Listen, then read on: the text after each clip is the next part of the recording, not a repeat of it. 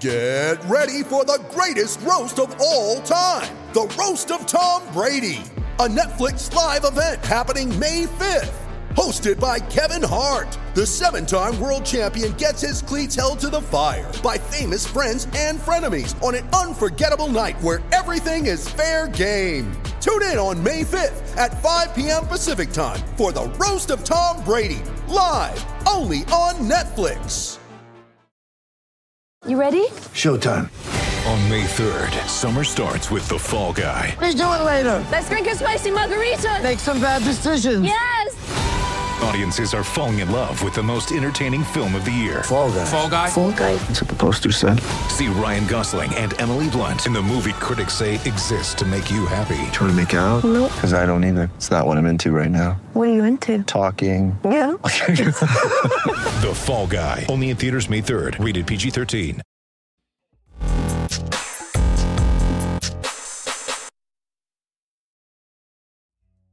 Welcome into the show. You're watching Philadelphia Eagles now. Hope all of you out there are having a great Sunday. Coming up on today's show, some Eagles injury news to a special teams ace at that linebacker position and some takeaways from Philadelphia's first preseason game against the Baltimore Ravens. First, though, appreciate everybody who tuned into our watch party last night.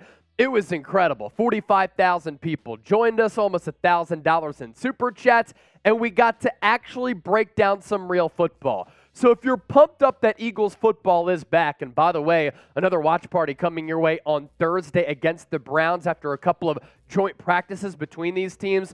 I want you to hit that thumbs up icon and like the video, especially if you do, in fact, bleed midnight green. So let's start off on the injury front. Philadelphia coming out of this game relatively healthy outside of Shaun Bradley, carted off the field in the third quarter with a lower right leg injury. He couldn't put pressure on his leg at the time. And at M&T Bank Stadium, the entire Philadelphia Eagles bench and team pretty much came out to really talk to him and try to comfort him during what was a very difficult situation because on the big screen at the M&T Bank Stadium complex, you saw that Shaun Bradley obviously very emotional. He was in a lot of pain after suffering that injury, and this is a big injury for Philadelphia because he has been an integral figure of that special teams unit, a special teams unit that last year did struggle, but he's been one of the lone bright spots coming out of Temple University a couple of years ago. He did take to Twitter to say this. I appreciate everybody who reached out and kept me in their prayers. It means a lot. It sucks, but we will be back better than ever. I promise that. You can't hold me down forever. Up to this moment, we're not sure exactly what the specific injury is, but if he gets carted off, he was very emotional and he takes to Twitter to say something like this. It looks as though it's a pretty serious injury for this special teams component. And the special team snaps that he's been able to log over the last couple of years, he's played a lot with that special teams unit. In 2020, 284 snaps. In 2021, 280 snaps. And this past year in 2022, 314 snaps. That logged 80% of his overall snaps and overall special team snaps. So for Bradley, he is a linebacker and hasn't been in the mix to start at inside linebacker. That is his normal defensive position, but on that special teams unit, he has been one of the go to forces. Make sure you subscribe to the show. We are 65 people away from 48,000 subscribers, as you can see with the figures here to my right. Why you should subscribe if you haven't already done so. Daily Eagles coverage news, rumors, analysis, and insight, live shows, watch parties. We involve you, the fan, more than any other Eagles YouTube channel out there, and I believe our content is fantastic. There are so many content options out there. We're so thankful that you come to us, and we're going to continue to live up to that standard. Let's get to my takeaways from last night's game on top of some of the Eagles' winners and losers from that Ravens defeat that we broke down last night. That video is up on the channel. Hello, Jalen Carter. Jalen Carter might be too good as a rookie to keep him off the field. The power and quickness blend that he has is breathtaking at his size. And we saw last night in two snaps, And the first snap for him as a pro, why a lot of people thought he was the best defensive player in this draft class, he was able to get a pressure on quarterback Josh Johnson the first snap that he saw. And I want to take a look at this play because he was so quick. You can see the offensive guard is lined up against Jalen Carter. He's in his stance as a down lineman. And then we go to the next photo in which the guard is engaged with Jalen Carter. But what, what he's going to do is kind of a swipe move and kind of a rip move to get past the offensive guard. Number 66 thinks that he has Jalen Carter right in front of his face. In an instant, Carter is able to throw him to the side, and then moments later, just seconds later, he's bearing down on Josh Johnson, almost able to come through with the sack, did force a throwaway, and it was a quarterback pressure for Jalen Carter.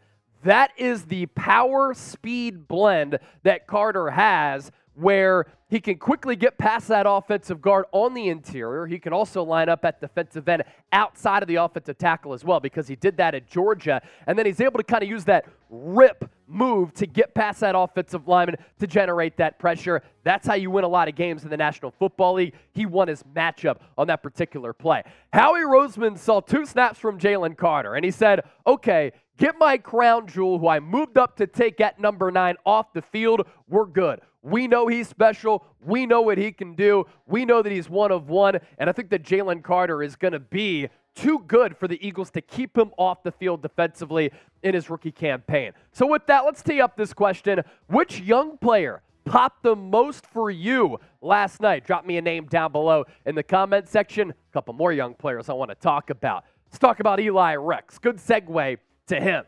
Eli Ricks is a dog, and the Eagles might have to sacrifice a linebacker who doesn't make the 53 man roster in order to keep a young cornerback or two. Because these are the young cornerbacks who I like, who I think can make this team. Eli Ricks was the highest graded defensive player in the NFL going into Sunday. So that's really lofty praise. Mekhi Garner showed some good things. Josh Jobe last year made the 53 as an undrafted free agent. You drafted Kelee Ringo in the fourth round. Him and Mekhi Garner did get beat on some back shoulder balls, but just really good throws by the quarterback. And then Mario Goodrich is another player who I like because he's tough as nails. And I absolutely love this play from Eli Ricks.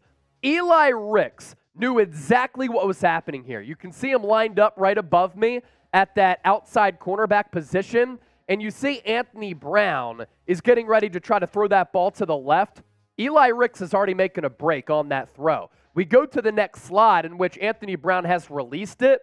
And Eli Ricks has a great jump on the football, but still some separation that he has to make up here in trying to get to that ball. He's able to do that, pick six to the crib. And I love the swagger. I love the confidence that Eli Ricks has because at that cornerback spot, you have to have a short memory. You're going to get beat. That's just how it goes in the National Football League, playing that position because the rules are predicated and the rules certainly give the advantage to the offense. And Eli Ricks here has that short mentality, he has that short memory. And as he's taken this ball to pay dirt, he's looking at Anthony Brown saying, I picked you off.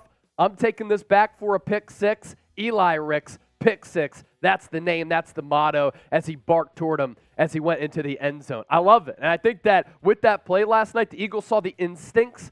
They saw him reading the play before it happened, the fast break on the football. How do you pass up on a talent like that as a UDFA nonetheless? I also have some numbers that I want to get to with Eli Ricks here because I saw this tweet right before I put on the headset Special in his preseason debut last night 12 coverage snaps, four targets, one catch allowed for seven yards, the pass breakup, the interception on the pick six, passer rating allowed of 0.0. He was Pro Football Focus's highest graded Eagles defender in coverage last night. And he does have some pedigree. Second highest rated cornerback recruit in his class coming out of high school when he went to LSU and then Alabama. Feel free to interact with me on Twitter and Instagram. Last night, during the watch party, I was tweeting out some of the monster plays, and then this morning I woke up a little bit hungover. I'm not going to lie because we were taking down some beers, getting the party popping last night, and I was able to tweet out some more thoughts as well as some game tape and stuff like that. So give me a follow on Twitter and Instagram at Chase underscore senior. To Sydney Brown now. I like Sydney Brown as a player. I love the pick taking him out of Illinois. He's physical, has no fear. He's an aggressive tackler with impressive closing speed. He had a team high nine tackles last night, and we saw why. Now, at Illinois last year, he did have a missed tackle rate of 16.5%. That's not great, but I like the aggressiveness.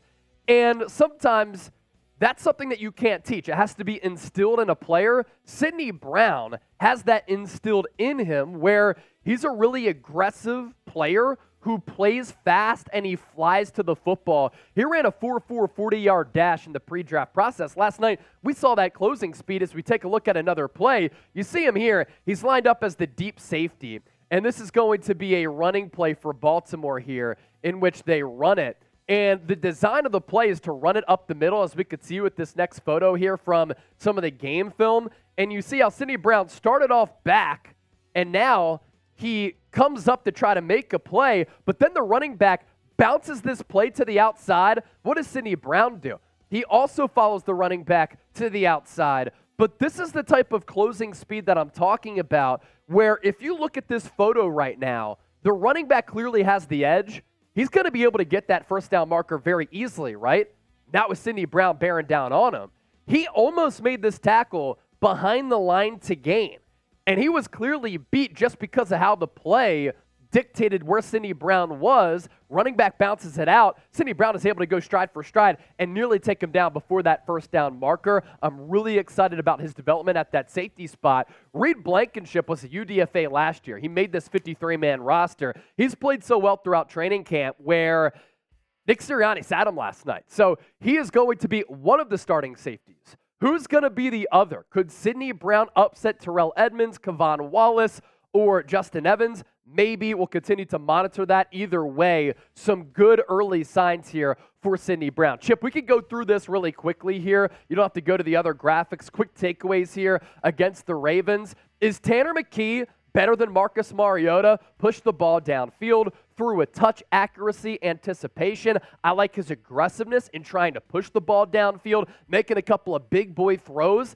That's something that Marcus Mariota doesn't do a lot of. He's also not that accurate and didn't have the touch that Tanner McKee had last night. I'm not saying that right now McKee is going to be quarterback number two, but down the road, could that be the case? Maybe. D'Andre Swift had one really nice run on that third round, uh, on that third down early in the game, first possession, where he took the carry, he went up the middle, made a defender shake out of his shoes, bounced it to the outside, finished the run by lowering the shoulder. The physicality, the juke, and him being able to evade that defender, very impressive. That's the type of talent that he has, and that's why he was able to lead all running backs in yards per touch last year. Nolan Smith, limited action last night, did have a pressure on the left tackle. Nice little power move to get a pressure on the quarterback. The battle for wide receiver six is certainly interesting. Joseph Ngata had caught that touchdown that was negated, but him and Tanner McKee do have a nice little kinship. And then Tyrie Cleveland,